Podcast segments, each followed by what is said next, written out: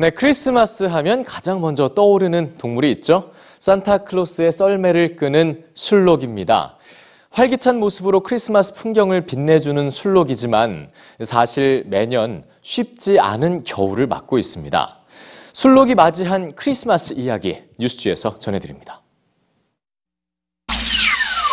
매년 12월 크리스마스와 함께 무척이나 바빠지는 동물 산타 할아버지의 단짝 술록입니다.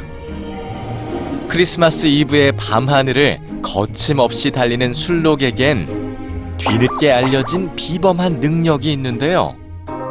2013년 과학자들은 밤이 길어지는 겨울철엔 술록의 눈 색깔도 푸른 빛으로 변한다는 걸 발견했습니다.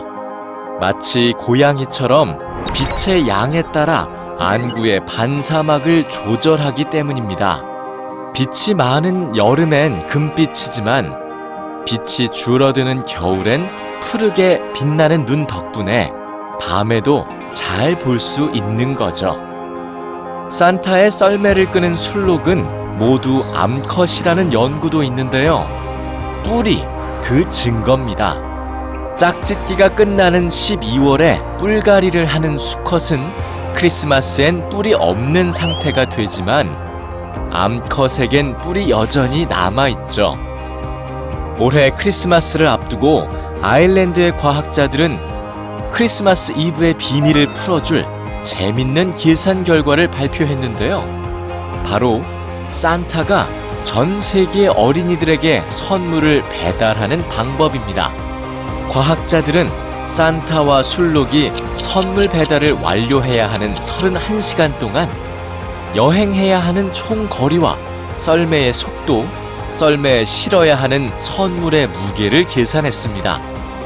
각 가정에 평균 2.4명의 어린이가 살고 있다는 가정을 하면 방문해야 하는 가정은 9억 곳 이상, 선물의 무게만 400만 톤으로 타이타니코의 80배 이상입니다. 가정 사이의 평균 거리가 1.5km라고 하면 산타의 썰매는 31시간 동안 15억 킬로미터를 이동해야 하는데요. 배달 임무를 완수하기 위해선 초당 12,000킬로미터를 질주해야 하죠. 중요한 건 엄청난 무게의 썰매를 끌고 초고속으로 달려야 하는 술록의 숫자로 술록 670만 마리 이상이 필요합니다. 그런데 지구엔 과연 몇 마리의 술록이 살고 있을까요? 지구상의 술록을 다 불러 모은다면 산타의 썰매를 끌 수 있을까요? 최근 20년 동안 50% 이상 줄어든 술록의 숫자.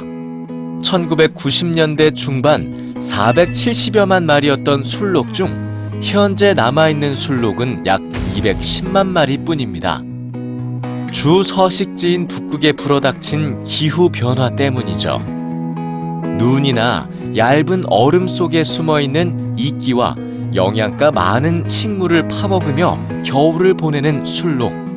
하지만 지구 온난화로 따뜻해진 북극에 비가 많이 내리고 이 비가 눈 위로 떨어져 두껍게 얼어붙는 바람에 얼음 밑에 있는 겨울철 식량을 파먹지 못한 술록이 굶어 죽는 일이 반복되고 있습니다.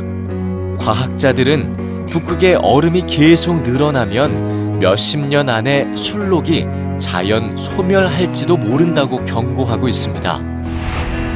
크리스마스의 기억 속에 늘 밝고 힘찬 모습으로 남아있지만 매년 생존을 위협하는 겨울을 맞이하는 술록에게 우리가 줄 수 있는 크리스마스 선물은 뭘까요?